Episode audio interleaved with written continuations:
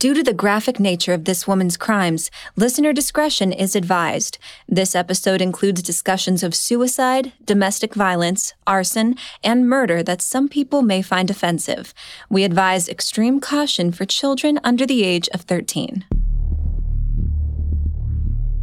Around eleven o'clock on the night of March twenty-fourth, nineteen ninety-one, Mark Indvick lay awake, unable to sleep, when he heard a noise. He glanced out his window to see his next-door neighbor, Marjorie Congdon Hagen, cutting through his backyard with her dog on a leash.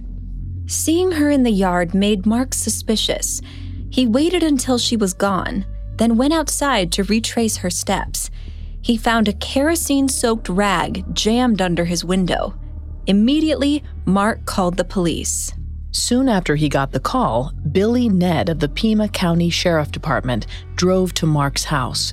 In the two years since Marjorie moved to the tiny town of Ajo, Arizona, about fifteen mysterious fires had broken out in the area.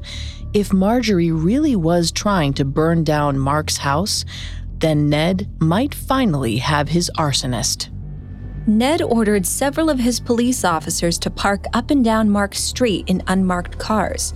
Mark, too, watched from his bedroom with the lights off, so Marjorie would think he was asleep. Three hours later, Marjorie emerged from her house once more. She lit a match and ignited the rag, still lodged in Mark's window. From his vantage point in an unmarked police car, Ned snapped four photos of Marjorie in the act. Inside, Mark took more pictures, but he forgot to turn off his camera's flash.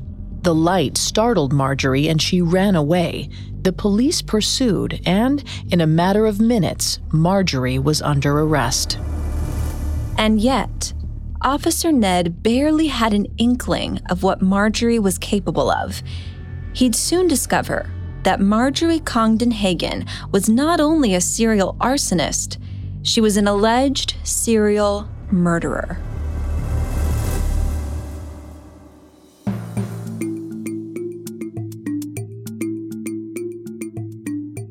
Picture a murderer, a gangster, a thief. Did you picture a woman? We didn't think so. Society associates men with dangerous crimes. But what happens when the perpetrator is female? Every Wednesday, we examine the psychology, motivations, and atrocities of female criminals. Hi, I'm Sammy Nye. And I'm Vanessa Richardson. And you're listening to Female Criminals, a Parcast original. This is our second episode on Marjorie Congdon, whose life was dotted with a series of suspicious deaths and fires. She was a suspect in five separate murders, crimes for which she's likely to never be convicted of, even to this day. At Parcast, we're grateful for you, our listeners. You allow us to do what we love. Let us know how we're doing. Reach out on Facebook and Instagram at Parcast and Twitter at Parcast Network. And if you enjoyed today's episode, the best way to help is to leave a five-star review wherever you're listening. It really does help. We also now have merchandise. Head to parcast.com slash merch for more information.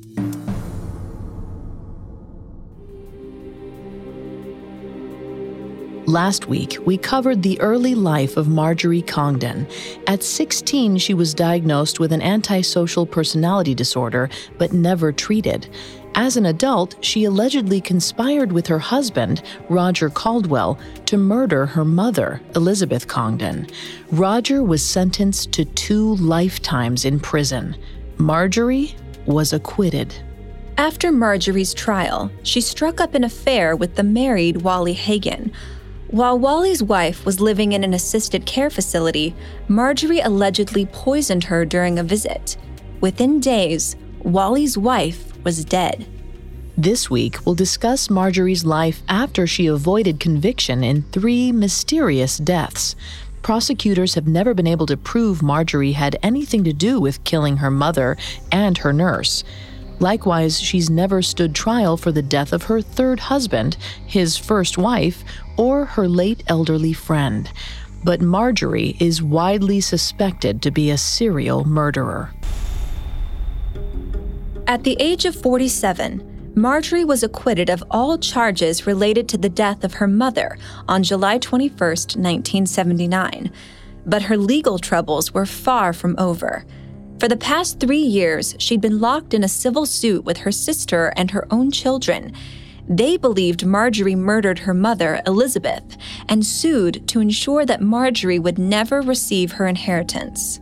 Marjorie was also making enemies within her new husband's family. She'd been in an ongoing affair with the married Walter Hagen, but after his wife mysteriously died on March thirtieth, nineteen eighty, Marjorie made an enemy in his daughter, Nancy. Nancy believed that Marjorie killed her mother, Wally's first wife, Helen Hagen. But with only her suspicions to go by, she didn't notify the police. There was no investigation and no charges were ever pressed. If Marjorie had indeed killed Helen, she faced no consequences whatsoever. This was especially dangerous, as Marjorie was diagnosed with antisocial personality disorder at the age of sixteen. Vanessa is going to take over the psychology from here. Please note, Vanessa is not a licensed psychologist or psychiatrist, but she has done a lot of research for this show. Thanks, Sammy. Clinical psychologist Margarita Tartakovsky explained in an article that people with A P D can learn to abide by societal rules when their actions consistently return appropriate consequences. A criminal with A P D is less likely to commit another crime if he or she receives a sentence. But if that person gets away with their transgression, they'll have no reason to change their behavior. A week after his wife's death, Wally dropped by Nancy's home unexpectedly. He announced that he could only stay for a brief time. He was dating Marjorie now, and she was waiting for him out in the car while he spoke with Nancy. Nancy remembered how her mother had suspected an affair between Wally and Marjorie. At the time, Nancy dismissed her mother's suspicions, thinking they were a paranoid symptom of Alzheimer's disease. Now that it was too late, Nancy regretted not giving more weight to Helen's claims. Soon, Marjorie drove a wedge between Nancy and Wally. He'd previously had a warm relationship with his children, but for months, Wally grew distant. Nancy believed Marjorie was turning him against her. Then Nancy noticed that many of her mother's valuables, including her wedding ring, were missing. She was confident that Marjorie had taken them. Nancy also discovered that Wally gave large amounts of money to Marjorie. This was troubling, as Nancy worked multiple jobs to support her father. She was shocked to find that many of his bills were past due, while Marjorie enjoyed the fruits of Nancy's labor. According to the Merck Manual entry on antisocial personality disorder, people with A P D are often bad with money. Their lack of impulse control means that they often make decisions without considering the long-term impacts. But Nancy could never prove that Marjorie was manipulating Wally and stealing from him. And even when she did occasionally catch Marjorie in a lie, Wally never wanted to hear about it. He'd put his full trust in her. He couldn't be reasoned with, even when his family was convinced that Marjorie was ruining his life. Wally married Marjorie in Valley City, North Dakota on August seventh, nineteen eighty-one, a year and a half after Helen's death. Marjorie was forty-nine years old, twenty-three years younger than her third husband. The couple told no one of their wedding plans until after they returned from their interstate road trip. Soon afterward, the state of North Dakota charged her with bigamy. She still hadn't filed for divorce from Roger, her second husband, who was serving two life sentences for murder. The bigamy charges weren't a big concern for Marjorie. She and Wally lived together in Minnesota, and bigamy wasn't a serious enough crime for North Dakota to have her extradited. The pair were content to ignore the charges and continue living their lives. Marjorie still remained legally married to Roger, while her marriage to Wally wasn't recognized. Marjorie saw no immediate issues with this. Psychiatrist Roxanne Dryden Edwards explained that people with A P D often fail to plan ahead or to take responsibility for their own actions. This is a major factor in why so many people with untreated A P D commit crimes repeatedly. It's probably also part of the reason Marjorie never bothered to sort out her legal marital issues. In the summer of nineteen eighty-two, fifty-year-old Marjorie and seventy-three-year-old Wally decided to move to a lovely lakeside house. In order to afford it, they sold their current residence on September first. The buyers, a family called the Larsons, wanted to move in right away, but Marjorie and Wally convinced them to wait so they could finish some last-minute renovations. On September twelfth, the Larsons entered their new home to review the renovations. They noted that the work was incomplete and shoddily done. In some cases, Marjorie and Wally's changes had actually damaged the house.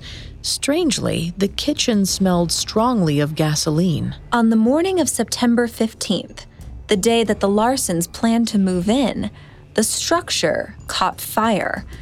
A neighbor first spotted the smoke at six thirty a.m. By that point, the house was already engulfed in flames. He said, "It was damp and rainy, I remember, and I thought, gee, that's kind of funny." Within fifteen minutes, firefighters arrived at the scene. As they fought the flames, they noticed how quickly the fire spread. Typically, an empty house takes longer to burn because it lacks furniture and other flammable materials that serve as kindling. But on this wet, rainy day, the empty house soon became an inferno. In spite of the firefighters' best efforts, they were unable to save the structure. That afternoon, after the fire was finally extinguished, the fire marshal's investigators found crumpled newspapers near the fireplace, where the blaze had originated. When the Larsons reported on the gasoline they'd smelled earlier, it was clear to investigators what had happened. Someone intentionally burned down the Larsons' house. Coming up next, we'll discuss Marjorie's arson charges. Now back to the story. In September nineteen eighty-two, fifty-year-old Marjorie Congdon Hagen sold her home. The same day the new homeowners were supposed to move in, the house burned to the ground. It appeared to be a case of arson, and police immediately zeroed in on Marjorie as their top suspect. An article titled "Fire Setting, Arson, Pyromania, and the Forensic Mental Health Expert" said that serial arsonists are often diagnosed with A P D.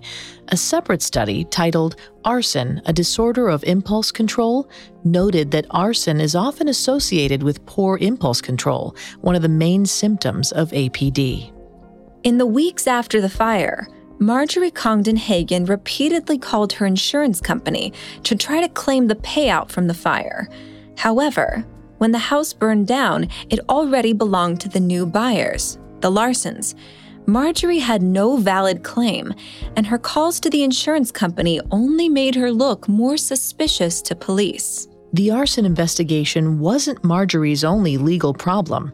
Her second husband, Roger, was focused on getting out of prison. He had a team of lawyers building a case that it was Marjorie, not Roger, who murdered Elizabeth Congdon. The key to Roger's original conviction was a fingerprint that police pulled from an envelope. Whoever murdered Elizabeth also stole a rare coin from her, then mailed the coin from Duluth, Minnesota, to Roger's home in Colorado. In nineteen seventy-seven, police pulled Roger's thumbprint from the envelope as evidence that he'd stolen the coin and mailed it to himself. But in nineteen eighty-two, five years after Roger went to prison, a fingerprint expert came forward and claimed that the print on the envelope did not belong to Roger. It's hard to say whether the original fingerprint expert lied or simply made a mistake, but his testimony from the original trial was thrown out. On September second, nineteen eighty-two, Roger was granted a retrial. This was disastrous for John DeSanto, the chief prosecutor in Elizabeth's murder case. The state had already seen their top suspect, Marjorie Congdon, acquitted. If Roger was released as well, they'd be zero for two for convictions. And even if Roger proved Marjorie had killed Elizabeth, she couldn't be charged again due to double jeopardy laws. Plus, DeSanto didn't want to see Roger's appeal go to court, as cases like this were expensive. So he offered a plea bargain, In exchange for a confession, Roger would be released immediately, having already served five years in prison. This way, at least DeSanto could keep the successful conviction on the books. Roger accepted the deal, but continued to maintain his innocence outside of court. He'd only said what he had to to get out of prison. After his release, Roger moved to his hometown of Latrobe, Pennsylvania, and attempted to pick up the pieces of his life. He began dating, but his alcohol-fueled bouts of rage spurred him to beat his girlfriend. He soon had several counts of domestic violence on his record. In addition, Roger struggled to find employment and felt like the local people scorned him. It's hard to find a job or make friends when you're a convicted murderer. Desperate for cash, Roger reached out to Marjorie's sister, Jennifer. He knew Marjorie was still embroiled in the lawsuit with her family. He told Jennifer that he had key evidence that would win the suit. He could prove that Marjorie killed Elizabeth Congdon. Jennifer was intrigued, but cautious. She wanted to settle the lawsuit once and for all. But on the other hand, Roger was a drunk, Elizabeth's confessed killer, and he'd recently been charged with beating up his girlfriend. Jennifer wasn't convinced that she should trust what Roger had to say. She asked Roger what kind of evidence he had, but he refused to answer. His information wasn't free. Jennifer offered fifty thousand dollars if Roger could guarantee that his evidence was convictable. Roger countered, asking for at least one hundred thousand dollars. At this point, Jennifer balked. Roger walked away from the negotiation table with nothing. To this day, we still don't know what his persuasive evidence was, or if it even actually existed. Roger eventually committed suicide a few years later. In the note found by police, he wrote, "I didn't kill those girls or, to my knowledge, ever harm a soul in my life." It was strange for Roger to claim he'd never harmed anyone so soon after his domestic violence arrests, but police didn't question the circumstances too closely. His untimely death proved to be a boon for Marjorie, who no longer had to deal with charges of bigamy. In another ongoing investigation, on January fifteenth, nineteen eighty-three, police obtained a warrant to search Marjorie and Wally's house for any evidence connecting them to the Larson's house fire four months before. Police soon found a flammable varnish that matched what was used inside the house. Then they uncovered records of numerous correspondences between Marjorie and her insurance company. Three hours after the search began, fifty-one-year-old Marjorie Congdon Hagen was arrested and charged with second-degree arson and insurance fraud. Marjorie's arson trial began on December twelfth, nineteen eighty-three. Her trial lasted through Christmas and New Year's. On January thirteenth, nineteen eighty-four, the jurors gave their verdict. Marjorie refused to look at the jury as they announced they'd found her guilty. She was sentenced to two and a half years in prison and fined ten thousand dollars. Her lawyer tried to protest. At fifty-one years old, Marjorie had never been convicted of a previous crime. She was no threat to the community and didn't belong behind bars. This was technically true. Marjorie had been tried for murder, but never convicted. But the judge, familiar with Marjorie's history, upheld the sentence. Marjorie spent twenty-one months in Shakopee Women's Prison. She was fifty-four when she was released early for good behavior. In addition, Marjorie finally settled her six-year lawsuit over her mother's estate in nineteen eighty-four. Of her mother's eight million dollars fortune, half went to Marjorie's sister, Jennifer. Two and a half million were split between Marjorie's children, and the remaining one and a half million went to Marjorie. But it didn't go far, as she had spent more than that in lawyers' fees. After her release from prison, Marjorie and Wally Hagen moved to Ajo, Arizona. Soon, local firefighters saw a sharp uptick in the number of fires in the area. The evidence pointed to arson, but investigators had no leads about the identity of the fire starter. Then on March twenty-fourth, nineteen ninety-one, Marjorie's neighbor, Mark Indvick, broke the case wide open. He caught Marjorie trying to burn down his house while he was inside. When she was arrested, police found matches in Marjorie's pocket. The next day, police searched Marjorie's home and found kerosene lanterns and rags that were identical to the one jammed in Mark's window. Once again, fifty-nine-year-old Marjorie was charged with arson. In light of how many of Marjorie's other neighbors had been victims of recent fires, police believed Marjorie was a pyromaniac. The Minds Behind the Fire by journalist Melanie Bencosme identified numerous possible motives for serial arson. In addition to arson for profit, other motives include revenge and pyromania, a psychological fascination with fire. Burning down Mark's home wouldn't benefit Marjorie financially, but given her incendiary pattern of behavior, she may well have grown obsessed with the thrill of committing arson. When the case eventually went to trial, Marjorie tried to explain away her behavior. She claimed that she was only in Mark's backyard because her dog needed to be walked, and she didn't want to be on a public street so late at night.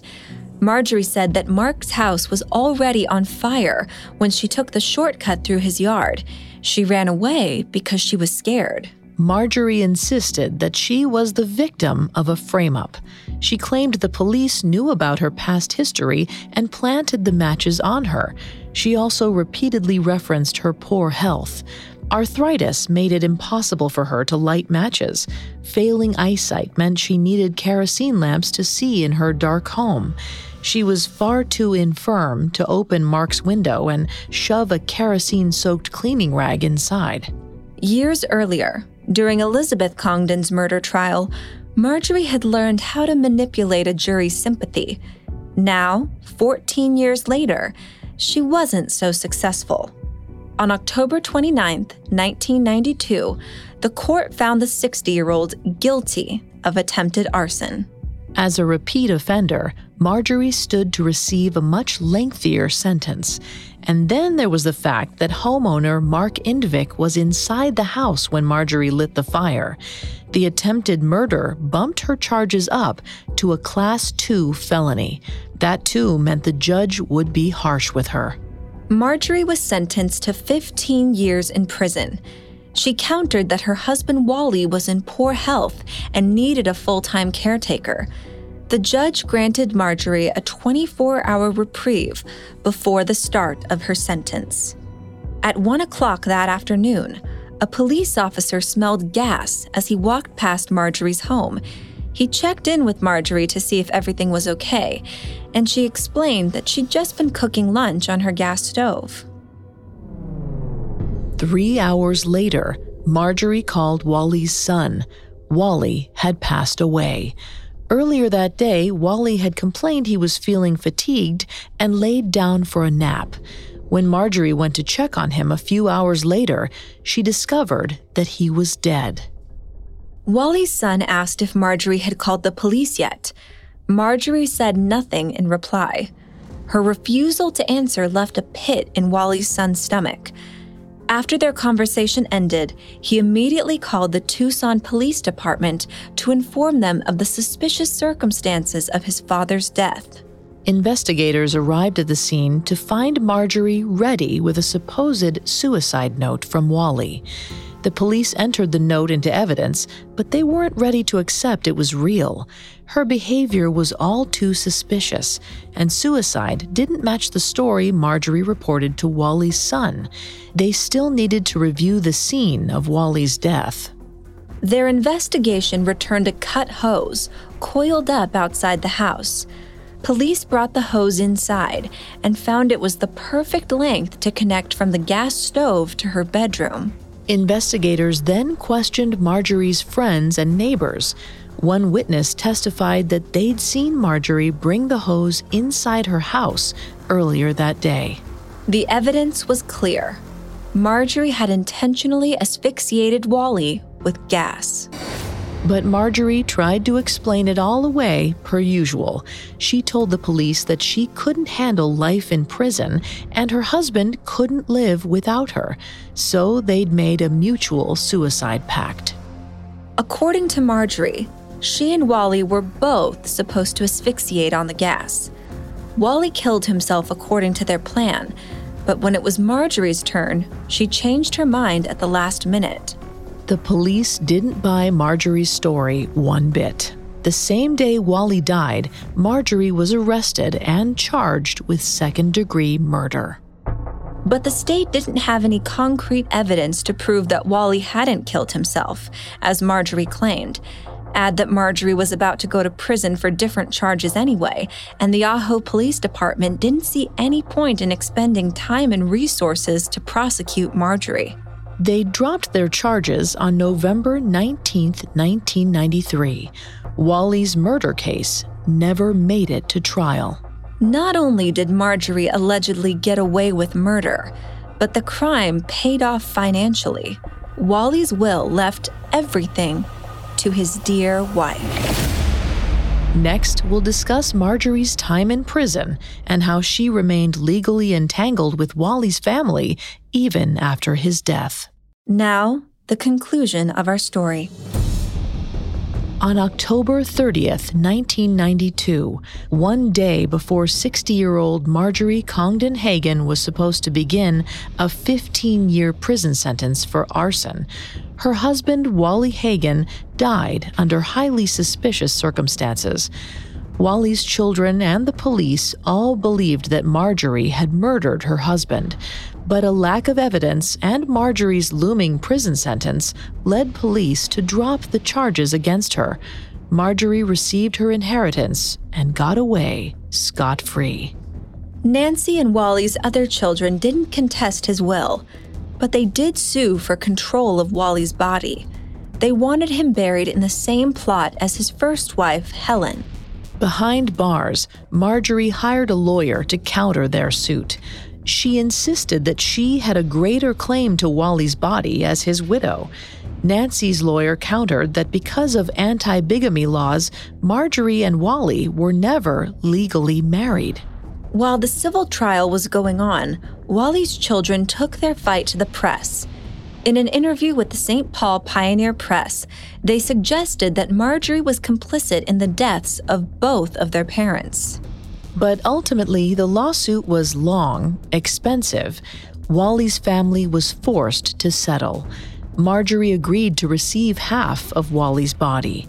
He was cremated and his ashes were split. Nancy and the other children buried their half of the ashes with their mother. While Marjorie fought with the outside world, she seemed to find peace behind bars. She got along well with her fellow inmates. In fact, she was an ideal prisoner.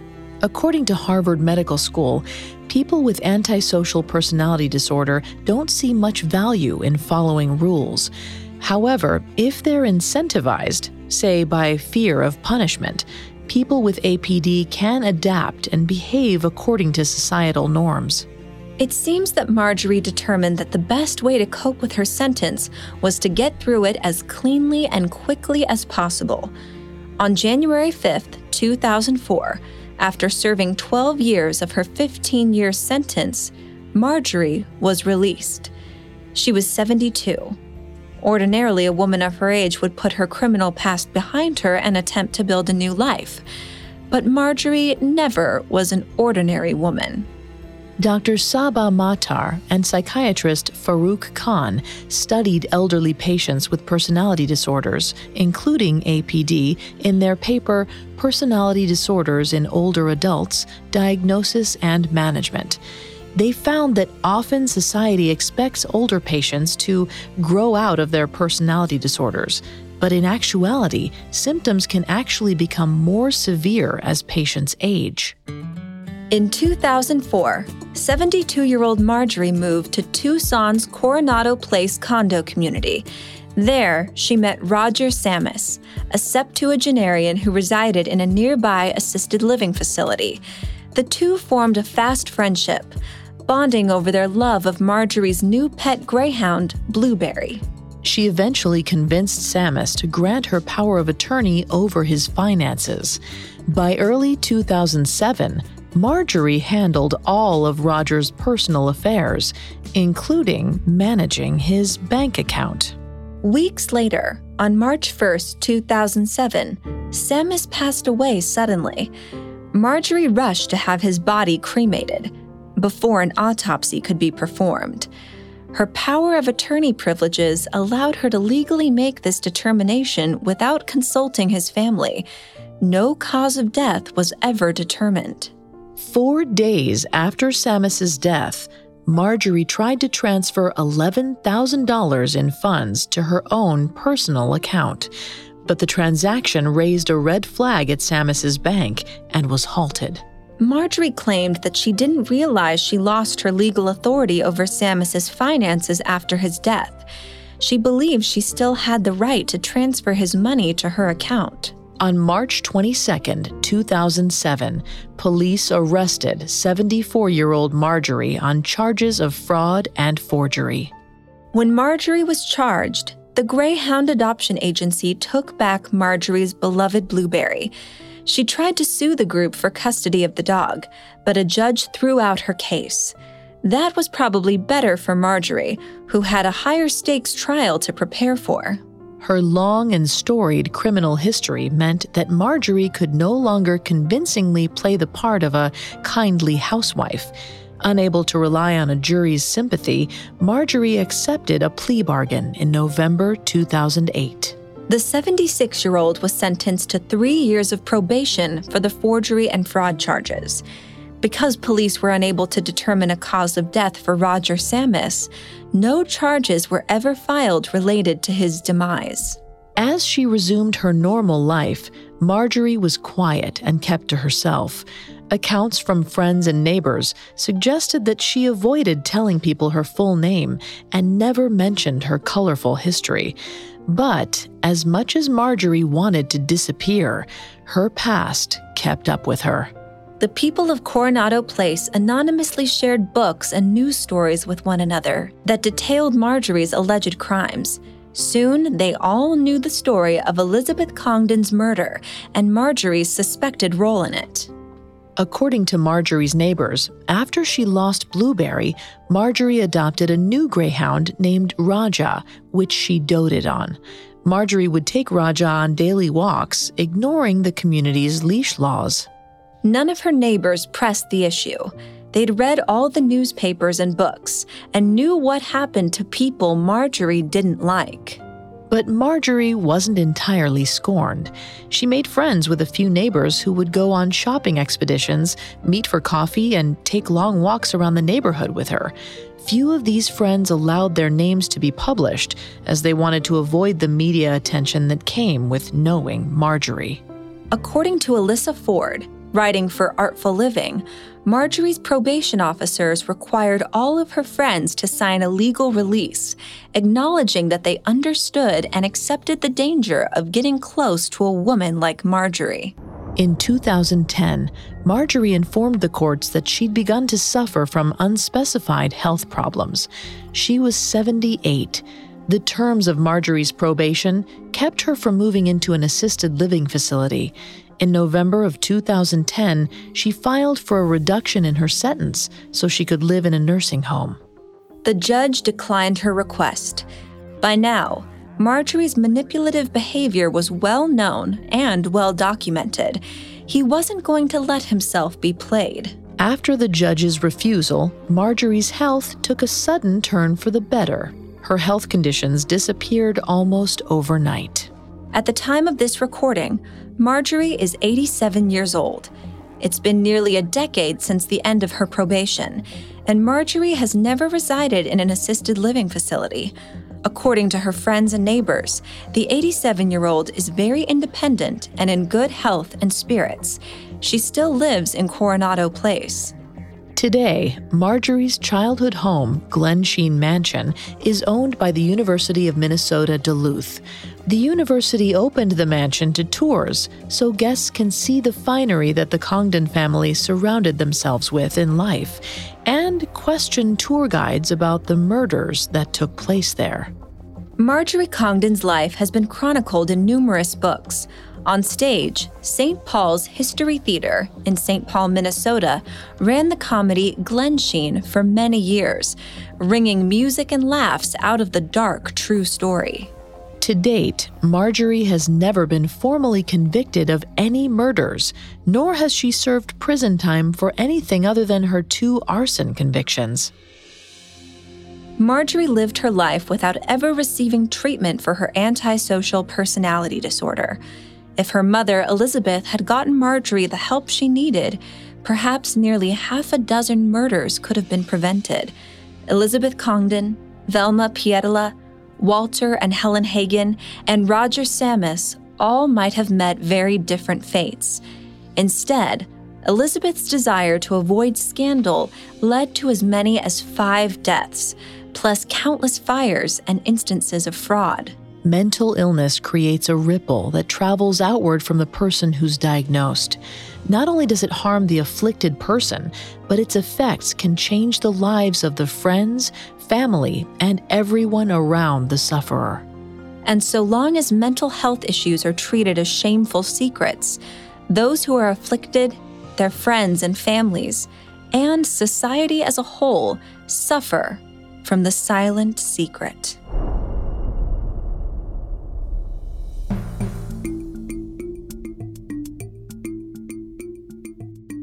Thanks again for tuning in to Female Criminals. We'll be back Wednesday with a new episode. You can find more episodes of Female Criminals, as well as all of Parcast's other shows, on Spotify or your favorite podcast directory. Several of you have asked how to help us. If you enjoy the show, the best way to help is to leave a five-star review. And don't forget to follow us on Facebook and Instagram at Parcast, and Twitter at Parcast Network. We'll see you next time. Female Criminals was created by Max Cutler, is a production of Cutler Media, and is part of the Parcast Network. It is produced by Max and Ron Cutler, with sound design by Russell Nash. Production assistance by Ron Shapiro and Paul Mahler. Additional production assistance by Maggie Admire and Freddie Beckley. This episode of Female Criminals was written by Angela Jorgensen and stars Sammy Nye and Vanessa Richardson.